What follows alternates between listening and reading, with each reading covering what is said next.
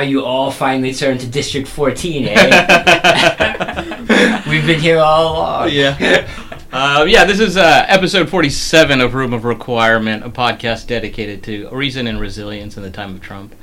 I am Kamala Rao, and with me, as always, is. Uh, Miracle Jones and returning uh, is Alexis Wright. Yeah, Yeah, so great. have Full full room. Uh, how's everybody been? Yeah, Well, I'm, how- I'm ready to talk out my feelings about politics. Yeah, yeah, for sure. So how is it? But I mean, how have you been like? Other than outs- that, other than I, politics. I would say that like my life in general, maybe I've just gotten accustomed to it. It's like even though this is a real shite week, yeah. it's actually pretty decent. Right, but this is how it happens in like Latin America, right? Everybody's just like, but the weather's so nice. Oh yeah, maybe yeah. right? Yeah. It's Another possible. coup. Sure. I'm gonna hit the beach. possibly, uh, possibly. I hope. Well, I don't know. Anyway, um, yeah, no, things have been good. It's been it's been really hot today, right? And, Yeah, uh, yeah, We're yeah. hitting a, we're in the start of a heat wave in New York. Uh, is it gonna be hot for a while? Yeah, it's not going to be so great. pumped. Um, Yeah. You were you were on vacation. The. Northeast. You were on vacation last weekend. I was, I was. I had a nice out of town You're- vacation, which it mostly didn't rain on, so Oh, I'll take no. it. Went to a pool. That was cool. So you actually got a, a pet in this like tumultuous time. Yes, right? you are You've not- you are not wrong, yeah, A I- dependent. I bought. Um, I got a small parrot. Uh, he's a green cheek conure. His name is Homie. Um, he has no political opinions of any kind. Although I- he is very curious and interested in everything that's going on around him. So he's a natural born Democrat. but he's young. Maybe it'll change. Yeah, Miracle- change- on- on- once he gets a mortgage. it all changes. Yeah. Miracle Jones has, has met my parent, and I'm hoping that he, he. I think I was promised that you were going to talk to him about globalism. Yeah, well, I was parent sitting for you while you were out of town, and I watched a lot of uh, uh, Parts Unknown. Uh, he's getting more globalist, Yeah, he's- but he's, he's very probably- provincial by nature.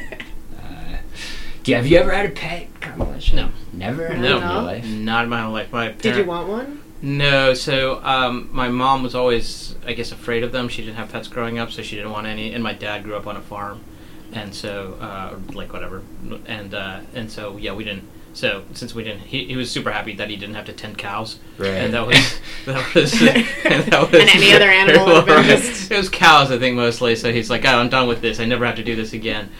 Um, so I think that was it, and we just didn't have pets. Uh, my sister, though, she's gone on to have quite a few pets. So she and her husband have uh, a couple of dogs, cat or two. They had chickens for a while, but um, The full- which, the is fine, set, which is lovely. But every time we visit, like my wife just goes, comes down with allergies. She's allergic. Yeah, So, yeah, yeah, so we have to like even when we visit my sister, we have to like get an Airbnb in the same neighborhood. it's like this sleepy suburb of Nashville. So yeah, um, yeah, I have no love for animals. I think they're, an- they're I think they're creatures bred for uh, to be emotionally dependent on uh, humans. Oh man. Yeah. The same could be said of other human beings, then. Mhm. exactly. Well, so has have has having a pet had any kind of effect on your uh, sanity and like uh, you know emotional well being? Would you recommend this for people? I, I would actually, you know, I so I because we're in the city, I um was able to get a pet in part as like a therapy bird, right? Like Yeah, yeah. emotional support animal. I haven't brought him on any planes or anything, but you can. um, you have like a card or something. yeah, I have a note. I have Yeah, a note yeah. in theory. Um, but you know, after I had had him for a couple of weeks, I was like, you know, I half felt like uh, this was complete BS while I was doing it, but this really has helped with my anxiety. I really am, uh, am digging having this like small, interested animal who just wants to be like socially connected and engaged, like around my house. Yeah, I noticed like some of the darkest times in I my life I've acquired cats, like Mm. kittens, and like raised them to like be go be free, or like moved them on to someplace else. And it's nice to have like even when you're like like uh I just can't even get up in the morning. Like you have to feed the cat. Yeah. Like it's the cat's gonna like suffer if you like can't get your shit together, right? And so it gives you like something to kind of focus on and like something to have a reason to come home and Yeah, like, the impulse to to care for other living beings is uh, not to be played around with. It's- yeah, it can it can like make you realize your own like force. worth in the world. Yeah, Pride was last week. This whole month, like that was nice. Yeah. Yeah. Except in the White, uh, White House. Uh, yeah, so this is a neighborhood comes alive uh, during uh, several for several reasons. One is Ramadan, Yeah, and the other is Pride, and they just happen to coincide. it's really quite something, everybody. Like, That's gonna be pretty. Yeah. we are a, awesome. we are a gay Muslim neighborhood. Yeah. So Yeah, I there's- don't know. There I is don't an know what to tell you. intersection that's probably not that big, but like I know when you were on, when you, when you were on that episode like decrying intersectionality, it was like it was like a fish being pissed at water. what is this That water sounds perf- nonsense the kids are onto? Like, that sounds perfect for me. yeah, yeah, yeah, Yeah, that- that's It's exactly my life. that- that- Just like open the window, intersectionality. We're in it, we're in it, baby. But uh, yeah, it's really it's really Stop more saying that. apparent in the in the summer, right? Everybody's Yeah. just out and like having a good time. Yeah. Uh, yeah, yeah. Our our park is open finally. Yeah, our Uh, little diversity plaza. has Diversity. Plaza Diversity is like Plaza. opened up. We got like tables and chairs. And It's, typical of the park, it is ninety percent concrete. It's just And concrete. six trees, but we'll take it. But it's real nice concrete. We'll concrete, take it, we'll right? take it's like the newest concrete in New York. uh, we're, we're very proud of it. It took a year to do this goddamn thing. Like so- literally, I think I, I think I laid a driveway once for the Boy Scouts. I think it took me a weekend, yeah. and so that would have been two weekends of work. Yeah. But you were non-union labor. I was non-union labor. I was in the South, Yeah. and uh, yes, the Boy Scouts actually just do construction. I was impressed because I never saw actually anybody ever work on it. So coming back and forth. you know, it, It- did does happen. it look the same as it did before? No, or- it's like it's like diagonal, and there's like some trees now, and like planters. To be honest, it's about twenty percent better. twenty percent better. I'd But it say. took a whole year to Yeah, get it took to. a whole year for it to get twenty Yeah, percent. it was not necessary. Well, but it was a. I mean, it was like a gorilla park, right? It was like some people there were just like, no, this is gonna be a park now. So people just like s- put up like medians and, and like took it over and just like stood there, like it was technically a street. So Huh. they just kind of forced the city to like turn it into a park because This reminds me a little bit of like uh, sidewalk acquisition in Italy. Yeah, Where yeah, like you know, so you know, you have a sidewalk and then people just start to use like the area around a sidewalk as like parks Yeah, or like start yeah. parking their bikes and so like the government's like fine, Fine. We'll, we'll pave that, we'll make that part of the sidewalk, Yeah, yeah. and the process starts all It's over. exactly again. that was force majeure. Yeah, right, exactly, Like, like- yeah, yeah, Yeah. Oh, yeah. So it's eminent domain, eminent by- domain popular by- eminent by the domain. people the people of, of Jackson Heights. So. Diversity Plaza. Diversity Plaza. It happened. Um, so that's not the uh, only like. Uh, should we move on to politics? Yeah, this is a perfect. Uh, since we're talking about our neighborhood, let's talk Yeah. about the uh, event that made people pay attention to our neighborhood for once. Finally, Jesus Wow, Christ! yeah. It was Um, incredible. Like, uh, not that they cared what we had to say, But so, uh, so you wanted to let's talk a little bit about the local elections. Yeah, so let's, You wanted- expl- let's yeah, explain what happened, right? Sure, go so, as the 14th district, uh, 14th federal congressional district, uh, Alexandria Ocasio Cortez uh, took out uh, fourth ranking Democratic uh, congressional leader Joe Crowley in a stunning upset, but it wasn't even close. It was like I believe it was more than fifteen points. It was on the order of fifteen Yeah, points. yeah, like it's not. It was not small. This is not, it was a big victory, and his internal polling had him up 36 points previous to this, right? So he was not even going to debates. He'd like read Clearly, it he off was not bullying the right people. Yeah, right. Yeah, Yeah, absolutely. Uh, and he lost. He's out. Uh, I watched the debate. I actually went over there because it was at the community center, Yeah, and uh, it was the night before. And I have a lot of feelings about this, but I guess I'd like you've been see- wanting to talk about Joe Crowley for a while. Yeah, so, yeah, yeah. So if you I can have. somehow, uh, you know, pretend that you can rewind to before the election. what would what, what, you, what do What you do you want have to to say say? about Joe Crowley? Oh, yeah, before the Pre-election election, Miracle yeah. Jones. Uh, I mean, so it's interesting. Like, I wanted to talk about him, but I didn't necessarily support him. But I did think that his ascension to the higher echelons of the Democratic Party, maybe even taking speakership, would be great for District 14, right? That would be In general, that's true, but uh, Yeah. beyond pork barrel politics, that Right. would you well, not just from not just pork would he- yeah. barrel politics, but in like a Trump administration, if it gets more hardcore, like that federal protection of District 14 would be wonderful, right? We have somebody extremely powerful to make sure that ICE is not in in here fucking shit up. You know, like that money is being spent correctly. You know that it's like not. You have the city and federal government working hard to protect like this, which I worry about constantly, right? As we Yeah. all do. Uh, so. Uh, so that would be the case I would have made for Joe Crowley. Like, oh, like had he taken it, he, and had, had Democrats take Congress. and had Dem- Democrats taken Congress, his district would have been the most like lefty, progressive, like uh, diverse district to ever like run Congress, right? And, and especially compared to like Pelosi or, or speakers that have come before, which are usually like safe suburban districts. Right. It would have been a weird fit for America and a great one. We would have been like selling Jackson Heights and this this uh, neighborhood and this district to the to the country. To, to be fair, I think some of that's still happening. well, that's the thing. That's the thing. I, I right? think yeah, I mean yeah, sh- yeah. that's Ocasio- I mean Crowley wasn't is not nearly the star that Ocasio is. right, but that wasn't true a week ago. Right. So had she lost, right, Yeah. that would have been, would have been a complete counterfactual situation. yeah, would have more or less left him in the position of being the expected heir to like the speakership, right? Yeah. The, it's bet, you know, and so I was of two minds. I didn't actually vote because I was like, I don't really, I, I kind of, I see why we need, why Crowley winning would be good, but like, uh, what Crowley is like a, he's a ten-term Congress person, and he's fucking Irish, and like, Mm. you know, he's old. He's like, he doesn't really represent the district at all in any way, right? His district is like the Bronx through down to Queens, right? Yeah. Okay. So I, I think I'm gonna push back a little on this. So why doesn't he represent the district? It's because he's old and he's Irish. Well, he's so uh, you have to unpack that. he's little. entrenched party power, and this is a young district, right? It's a lot of new people. That's fair. It's like uh, he's he's a old party boss. Like he he makes more sense for like a Manhattan district. I'm not saying like just like not politics aside. I'm talking about his level of where he is, right? Like, Right, okay. This is like a, a vibrant district with a lot of like passion behind it, right? Sure. But the nature of who he is, he can't really like speak to that. He's got to like present party hegemony, right? And like the win. Well, I would also argue that maybe why he wasn't a great fit on a national scale, right? So our part, uh, I mean, we as a district are probably not the same as, or our our concerns are not the same as um, the national.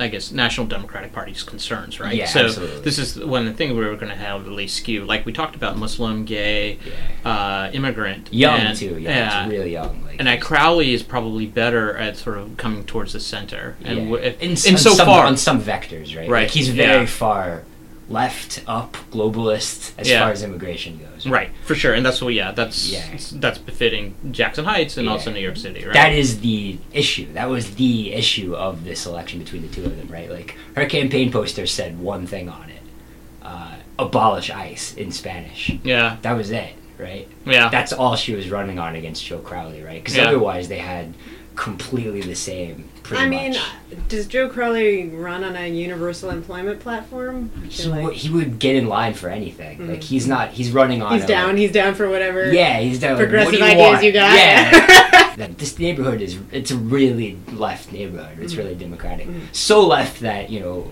of course, the Demo- the Democratic Socialists got a stronghold here, which I'm totally not surprised about. Right? Mhm, Like, mhm. This is that would have been my advice too, right? Like you guys should ignore the fuck out of Brooklyn and move into like Queens, right? Like if you want to like have some purchase. But you, you it's a victory. Like this, you guys are like I'm ecstatic about Alexandria uh, Ocasio Cortez winning because this like is a coup. People aren't talking about it this way yet, but it's a coup of the Sanders left, right? Because they we have won. We've won on the issue of immigration, right? Like that is like an issue that has the Sanders progressive left.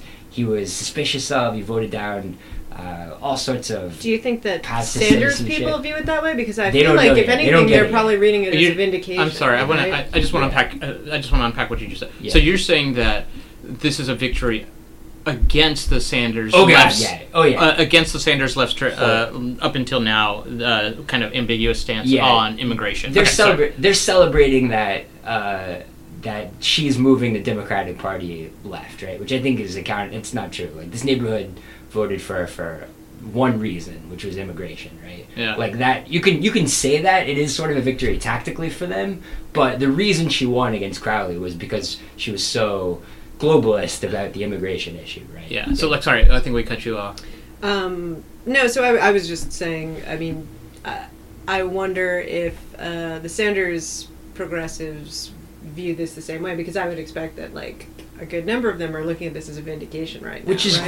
great. They, because I'm, I think they're, I think that they've swallowed it completely. They've absorbed it, and now being pro-immigration maximalist is considered to be to the left. Suppose- Liberal. I It's- suppose it's- to the yeah. extent that like they're really upsetting immigration related happenings of the last few weeks has any silver lining, it's Yeah. that like it certainly has united the Democratic Party behind immigration. Right? Absolutely. to be, a ma- as you said, maximalist position. Yeah, which I am ecstatic about. And uh, if the Avatar is this like extremely charismatic, like uh, 28 year old from my district that is out there, you know, like uh, taking away Sanders' enthusiasm for Sanders, and he's out there trying to triangulate. You know, like he's trying to like create a coalition of like Midwestern Trump supporters Yeah. and like uh, free suspi- people suspicious of free trade and immigrants.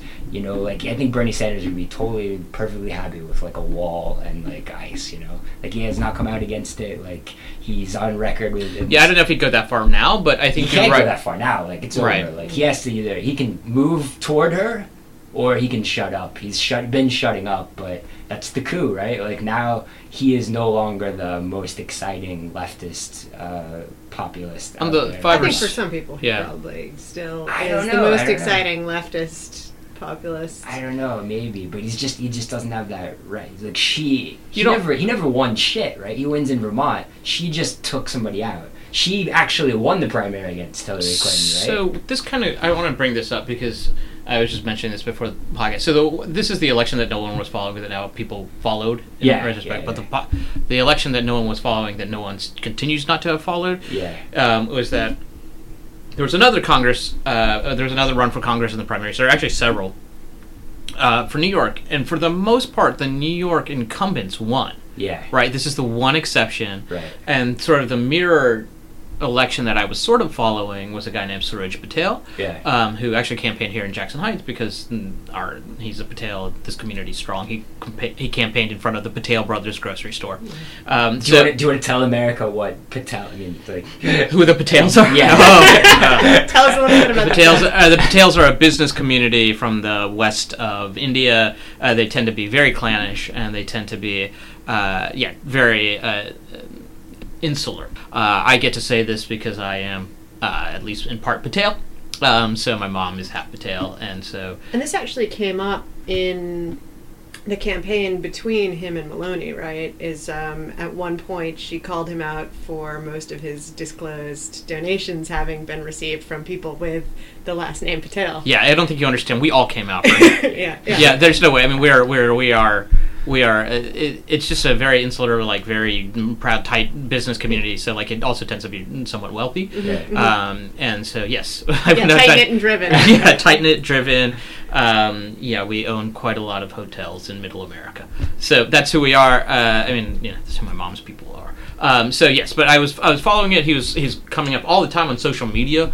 Uh, he was running to the left of the incumbent. Um, he also young uh, minority. He worked for the uh, the Obama campaign, I believe. Uh, he was very active on social media, and he. Um, you know, young minority, thirty something uh, against the incumbent, and he lost. He lost by fifteen points or more. But Yeah. I'll, I'll say this: so I'm in the incumbents district, Oh, yeah. and they definitely were concerned. I've never received so many uh, aggressively helpful phone calls about how to get to my primary voting location. So um, I probably got in excess of five in the week and a half before the election. So Yeah.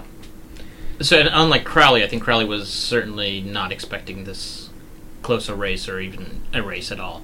So Yeah, I don't know about that. I think the family separation issue blowing up, like that whole, the, from that becoming the central focus of like that has been huge in this neighborhood, right? It's been like a giant. I think he knew he was in trouble when he, when that was the central issue because he couldn't, he didn't represent in an identity politics way that Fuhrer, right? Whereas she is like a direct, you know, a bartender from the Bronx, you know, right, I just want to I just want to say that so this narrative of of uh, you know a young minority challenger running up against an incumbent it has its very real limitations, right? It Right. didn't work across the board. It only worked in one district, I think, in New York. Otherwise, Right. the incumbents had a sweep, as far as I can remember. I'll double check, but I think on that day, Yeah. the incumbents swept. And so I feel like this is a limit to the extensibility of this example, right? So I think in some ways the left is very much in love, and the media is very much in love with Ocasio, Right. but I don't know how well that translates. And this is true for like charismatic young stars, right? Like they may not be able to translate that into the powers.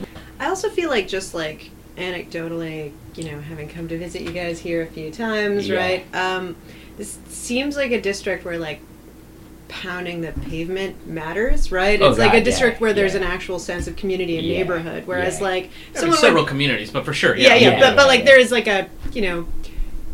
I don't know. There are people on the street who clearly feel a sense of neighborhood and Yeah. community with Yeah. one another. We Whereas if you go to other New York City districts, you may or may not have that sense, right? Like Yeah. certainly in Midtown where I live, right? Like you're not, you don't see people m- making friends on the street. Yeah, often. you know, like the right i- issue, the right situation, the right like tinderbox. This neighborhood becomes a new Cordeliers. You know, like we are the like linchpin of like a future. It could be. You know, it's So- like, I've I always- just, I, I th- uh, this is also my argument again, intersectionality. I think there are different communities with different, uh, different wants and different needs and different objectives, right? So I don't think you will ever reconcile like um, the South Asians with the Latinos, except on the issue of immigration. immigration, right? right, That- so, right, right. that's the issue. and and then yeah. uh, you know the significant gay population also. I mean, it has its own kind of uh, needs and priorities, right? Right, so yeah. that's. I think for right now you can unite them, uh, Yeah. but I don't think this is. I, my argument is that, that with a lot of these like uh, intersectional arguments, I, I mean, I think the, Right. the the commonalities can quickly disappear. Right, but I mean, I guess like something that Bernie Sanders and his uh, followers kept arguing during his rise to national prominence was that identity politics don't matter, right? And it's easy to say if you're coming from Vermont that seat is safe for him, Yeah. right? And I think that's kind of destructive to the idea of uh, to the Democratic Party because a lot of times identity politics is just civil rights, right?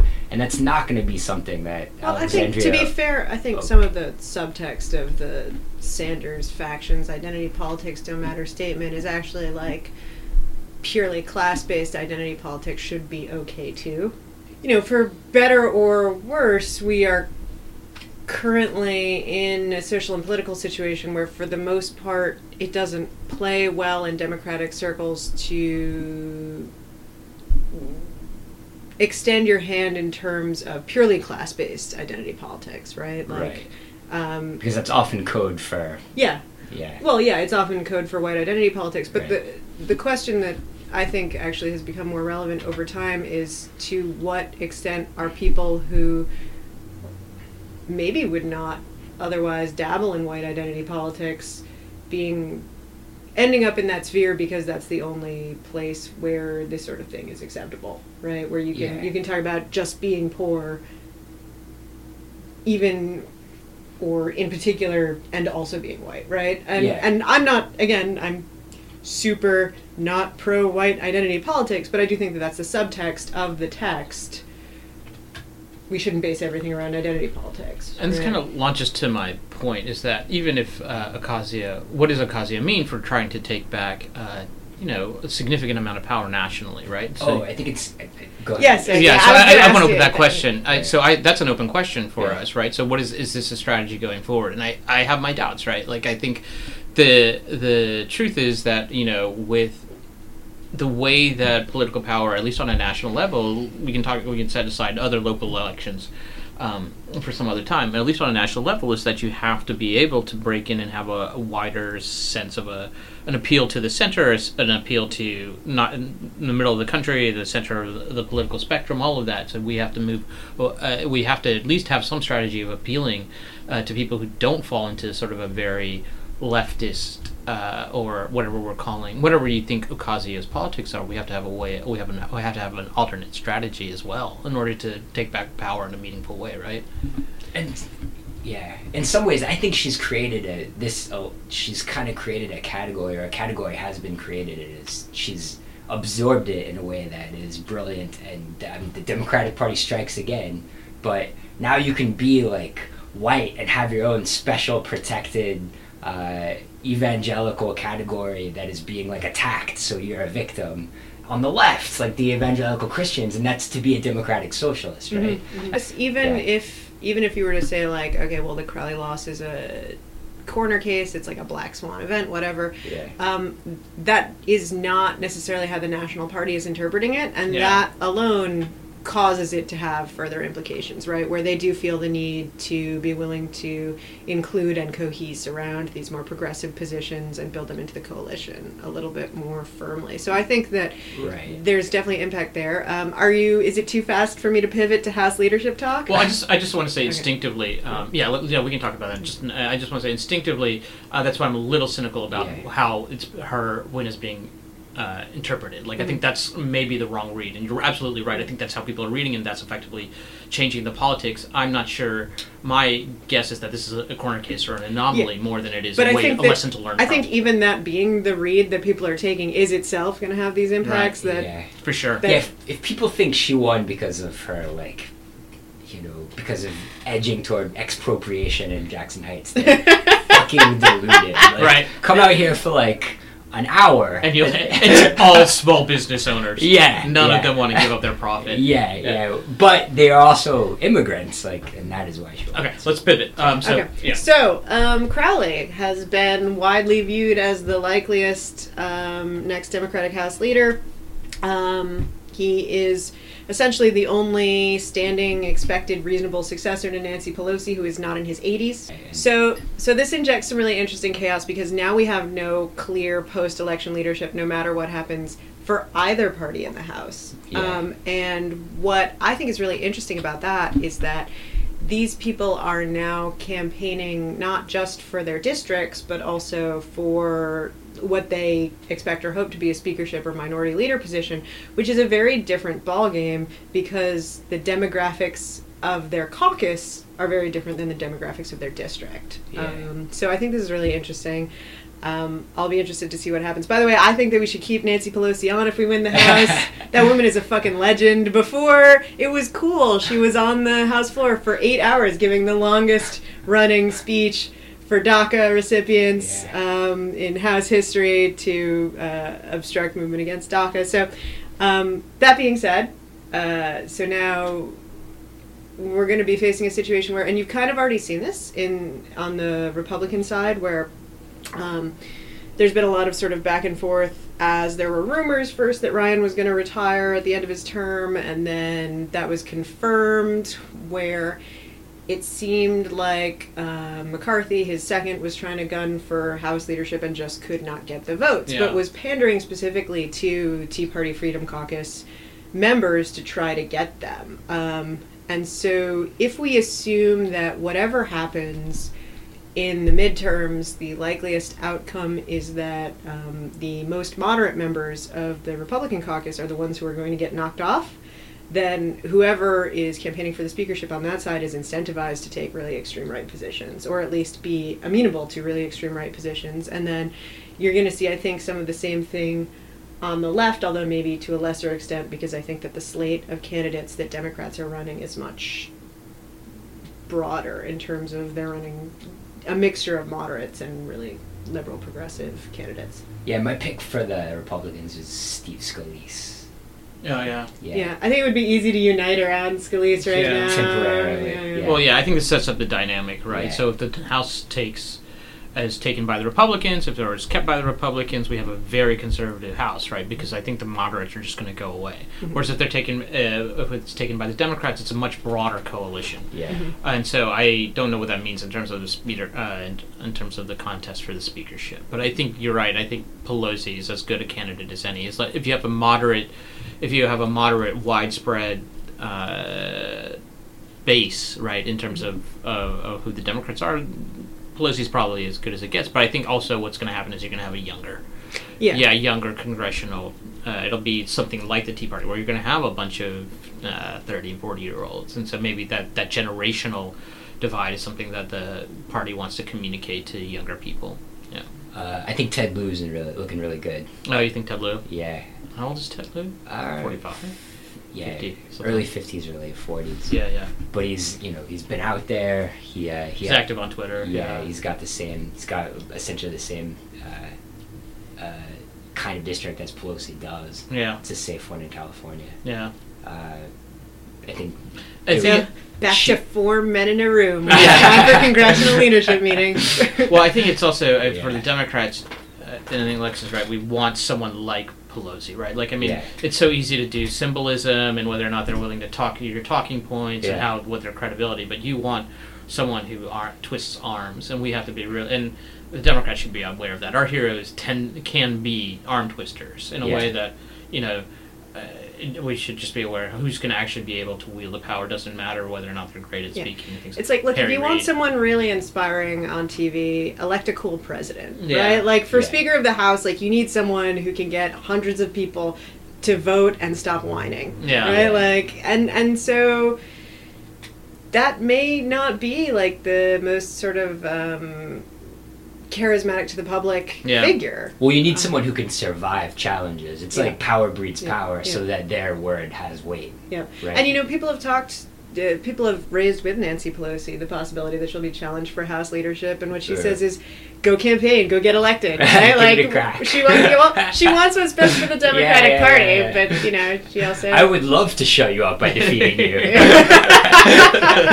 um, yeah, yeah. Anything else we want to say about the national elections? uh, nah. I mean, the the midterms or the primaries. Uh, I think the primaries leading into the midterms. Yeah, I I think unless you have a district that looks like Alexandria Ocasio Cortez's, like try to tack to the center. Okay. Like, but if you do, like run on immigration as hard as you possibly Yeah. fucking can. Um, Yeah. I think I think something to keep an eye on. I don't want to go too into depth on it, but uh, in Ryan's district, um, Uh. one of the people who is running in the primary for his seat is like has some like pretty questionable white nationalist ties. Yeah, yeah, Nazi Newland. Paul- yeah, yeah, yeah, yeah, yeah, yeah, yeah, yeah. Yeah, I think even I, I wonder if they're not cleaning that up a little because I mean I know the Republic, uh, the party of the, the GOP in North Carolina withdrew its support of the guy who won. I forget which district, but yeah. yeah, yeah, and I mean the same thing in like Illinois third district. there Illinois was third. like a, The actual an actual Nazi. Nazi who the party withdrew support for, but he technically won the primary because he ran unopposed. So it's like, do they have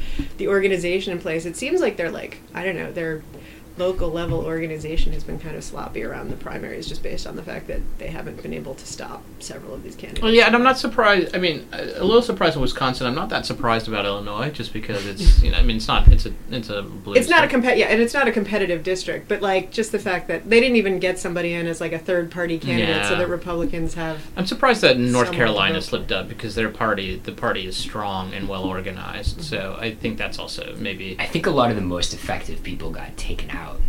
You know, in the that may be like, that may be that's also true. I think the other side of that is that any vote for these, like even if they get one vote. It's Yeah. just going to be propaganda for the next six months for Yeah, the Democrats, right? right, Like one guy, Paul Nehlen. If Paul Nehlen comes to four and he gets twelve votes, that's Yeah. like twelve Nazis. that, that, I mean, it's just it's just how the Democrats will operate, and I think that's fair. You you handed them that victory. Yeah, yeah, exactly. Yeah. It's, it's I mean like it's mostly optics, but it's your optics. Yeah, you own right. these optics. You had the chance to like not run a Nazi. Right. right, right, like, There's right. always the option to. Yeah, yeah, that's do a, yeah. that. You cannot run a, a, a Nazi. All right. Um, I wanted to talk a little bit maybe about the Supreme Court, and then maybe like the week that Trump has had, which I think my read is that he had a pretty good week, but in a way that this may be high power Trump. I mean, like high. This is maybe a Watermark. water. Yeah, this is a high watermark. Yeah. Um, you guys have any thoughts on the Supreme Court, or in general the week that Trump's having? I do have Yes. thoughts on the Supreme Go. Court. So um, there were a couple of big rulings, or big by virtue of not actually making a ruling rulings. Um, one of them was on uh, partisan gerrymandering, Mhm. on which the Supreme Court m- mostly punted on procedural grounds back to lower courts. Um, Yep. That could have been a really seismic ruling, and it's one that I'm still watching sort of all of the related courses uh, cases on. So I think that was really interesting. Um, and then uh, there was, of course, the public sector union ruling. I feel like Miracle Jones might have more to talk about on that than I do. And the big one was the travel ban, right? Um, which everyone is very understandably upset about. Um, but I thought there was a really interesting footnote to the travel ban ruling um, in terms of what was included in the majority opinion, because obviously uh, the dissent raised um, reference to the Korematsu ruling from uh, 1944, in which it was ruled constitutional for the U.S. government to have put Japanese uh, American citizens in internment camps. Um, as a footnote on the majority opinion, Yeah. um, the Supreme Court majority overruled the Korematsu ruling. It's now unconstitutional. Um, that's not, I would say, in my experience of watching the Supreme Court, normal behavior. They normally, even to spite the minority opinion, would not raise what they've explicitly labeled as an unrelated case and then overturn it. So I think that's really interesting signaling. Um, as much as we may not like uh, conservative justices on the Supreme Court, the fact that they, at this moment in history, feel the need to point out that they don't think that putting people in internment camps on the basis of their uh, ethnic background And I think it's is specifically I think constitutional. it's not clear what line in the sand they drew. Yeah. Is it because of their ethnicity, or is it because of their they were citizens, right? Yeah, like, so yeah. are they willing? So I think s- the where the conservatives will draw the line so they can sleep at night is that okay? Well, you have wide, uh, wide powers of. Uh, to decide what you want to do with people who want to come into the country, but Mhm. within citizenship, within the borders, Mhm. they're very strict to guidelines. Mhm. So, um, I I find Kennedy mostly conservative, and upon Yeah. occasion threw a couple of uh, swing votes to Yeah. liberals. So I think considering him like our, our stalwart is nonsense, really. Mhm. Yeah. Um, I think he's a conservative guy. Right. Uh, he had certain principles to some degree, but he, he tended to want to. Uh, he you know I I appreciate I appreciate empiricism versus Mhm. theory in general. So I actually kind of appreciated his willingness to swing. Mhm. Uh, certain legal scholars, especially on the right, don't like that. yeah, Mhm. he, he seemed like he was always happy to make things more narrow. Yeah, that's true. of- which is hopefully we'll retain somebody on the court like that. But okay, so one of the reasons that I think Trump is having such a great week is because you know he now gets to have his second Supreme Court, which uh, nominee, which should be in no way a surprise to anyone. We should have been bracing for this for a long time. Yeah. What do you guys think is going to happen? So I um I think so I've been thinking about this a bit because I had sort of forgotten in light of everything that has happened in the last year and a half that um, basically the first thing that they did after Trump became president was nuke the filibuster on Supreme Court justices, right? Yeah. And so I think that um, things are going to be pretty upsetting for the Democrats. What I wonder is if Republicans are now regretting saying that they're going to hold the Senate open through the summer Yeah. because um, there's no real reason short of allowing Democrats to filibuster that they shouldn't be able to s- confirm a Supreme Court justice in that time. Which, while it is a success for Trump, presumably, and his voters will be really happy about it, it also was a pretty influential thing to get people out to the polls prior to the presidential election. And so I think you're now going to have some very upset Democrats and some less mobilized Republicans, is my personal suspicion. So the revenge factor is going to come into play, right? Mhm. Like uh, just eye for an eye situation. Like we can't, we ha- we're to squat on this till after the midterms, or my favorite, we're to squat on this until after the Mueller investigation, hmm hmm right? Yeah, I mean, I think that that's what Democratic leadership would love Yeah. to do, but I, I don't think it's going to be possible. I don't think that they have the numbers for it. I think what you're going to see more is that um, Collins and Murkowski are going to Yeah. be big swing votes on this. Um, as the Yeah, she's two- already said she's not going to vote for anybody that's Yeah, nonsense. gonna Utter go nonsense. I think Roe it's- versus Wade. I, utter nonsense. She'll find a way to thread that needle. There's no so? way. There's a lot of pressure. She's under a lot of pressure. She's going to vote with the caucus. There's yeah. no I mean, she want she wants to have the most important opinion in the room, and I think that she will sure. definitely get that. Though I think that she, her feedback is being elicited through Right. back and front channels right now. She's very powerful right Yeah. now, and she has a great platform to run on. But she will, in the end, vote with the caucus. I mean, Uh, I think it's going to be a lady for that reason. In which case, like, what does that look like? For sure. I mean, I think there are two or three that were on the short list, right? Yeah. I mean, I'd like I'd rather see a conservative woman on the Supreme Court than a conservative man. Right, but depending upon so will that be like tacit? Will that be a tacit dog whistle enough that she's uh, whoever is nominated is uh, is going to support Roe v. Wade, or do we see a foresee a future where it's a woman casting the deciding vote to turn it over? I- I mean, I don't think it's guaranteed that a woman would support Roe Yeah, v. I don't Wade, either. but I do think I, I don't know. But I, I think it's a death by a thousand cuts. Roe v. Wade will. What'll happen is that you push up against Roe v. Wade on uh, on the state level. They support. They they appeal it to the Supreme Court, and the Supreme Court will say, okay, well, in this case, you're allowed to restrict abortion access, right? As opposed to uh, under this case or that case or this case, and and and the end, you'll if you don't outright repeal it, you have the allowance of restricting um, access to abortions to such a degree Mhm. that effectively it's dead or it just doesn't it doesn't apply to states that don't want it. That's why I think Mhm. it's a Mhm. death of a thousand cuts. Mhm. That's how I, I think that'll go. Um, yeah, I'm actually interested because I think that the Roe v. Wade threat is actually going to be very, very um, energizing to the Democratic base. Like I think they're they're going to be really worried about that for Yeah. sure. It's Uh, gonna help all the Senate candidates. yeah, for sure. I actually think that. I mean, the right will come out. I think for sure. Uh, but if uh, I think one of the mistakes they'll have is that. Um, I think they'll actually put up this uh, this nomination and they'll put it before the election, Mhm. and so they'll be like, okay, well, we got you this guy in. They'll be like, yay, we love you, and okay, What do I need to vote for? Yeah, yeah, yeah, like. I got what I wanted. yeah, I got what I wanted. I got. yeah, uh, no, I, I agree with you. I think, but, but that's also I think that that's probably faulty logic too. I Yeah. mean, yeah, who can say? But uh, Um, so, all right. So, in general, uh, do we think that Donald Trump has had a good week? Uh, I don't think so. I think he's had a terrible week, but he's had a. I'm sure he's had a fun week from some. yeah, I'm sure he's had a very exciting week for him. Yeah. Yeah. Uh, why? What do you think he's had a terrible week? Well, remember that North Korea summit uh, two weeks ago? yeah.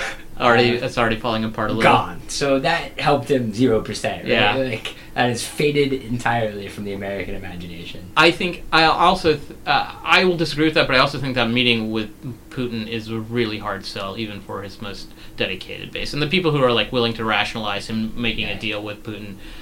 Uh, you have to rationalize a lot. It's just bad optics I would, overall. I would also say, I think, you know, um, I don't think that this is like the first sign of evangelicals leaving Trump en masse or anything, but he did have his first real major break with the evangelical base over the family separation Yeah, issue. this is a- right? this is a big Which thing. is really interesting. Um, they have supported him through thick and thin on everything else, um, but there was a real break. Um, and and family separation was essentially favored by no one except for the Breitbart kind of yeah, I'll agree with that. um, Uh, faction of the Ho- Republican. However, indefinite family detention seems to be. Uh, I'm not sure people. Yeah, I'm not sure people have really appreciated the implications of that. Um, but the fact that they went into the family separation policy without a clear plan for how to reunite these families, I think, uh, makes for well, both very heartbreaking situations, but also very bad optics on a continuing basic with, basis with news stories that are going to keep trickling in. it's from totally fucked up. It's a little taste, by the way, of what uh, the world's uh, opinion would be for the United States if we had a wall on these southern borders. Well, yeah, If you I- like this, you'll love what happens when we have a fucking wall. But, yeah, the fact that the Repu- the administration has been reined in by uh, moderate Republicans and you know their own incompetence has prevented them from actually failing the the implications of their terrible, terrible policy Yeah, ideas, which yeah. aren't really ideas; they're just impulses. Yeah. Uh, but I will push back. I think that Trump has had a very good.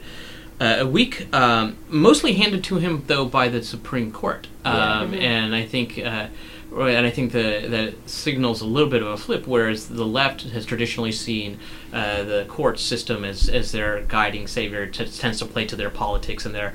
Um, now, the I think the right, with uh, whatever Trump has done, we'll see in the future the court as being the ones that save their policies against. So you think it's just a matter of time until Democrats are really mad about judicial overreach? Well, I think they've also built a certain amount of infrastructure. The right has to kind of counter what they see as bad democratic thinking, and I, and they've done a lot of thinking, and they have sort of a they've developed all these theories and and sort of theories of jurisprudence. And I think the Democrats, while they win.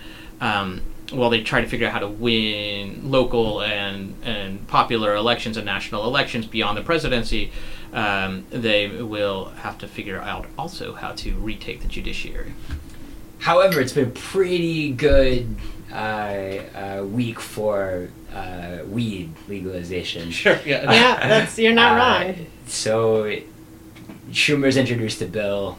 Uh, it seems that the Republicans, week by week, hemorrhage support for fighting such bills. Yeah. I would not be surprised. I mean, I- it's not going to get legalized federally before the election, but that would be the smartest fucking thing the Republicans could do, Yeah. right? It's just like say yes. very Just own quickly, it. Just own it shake really hands. fast. Yeah. yeah, yeah, as soon as possible. But they can't. They can't do that. Yeah. Uh, hi- that- I don't. I don't think that.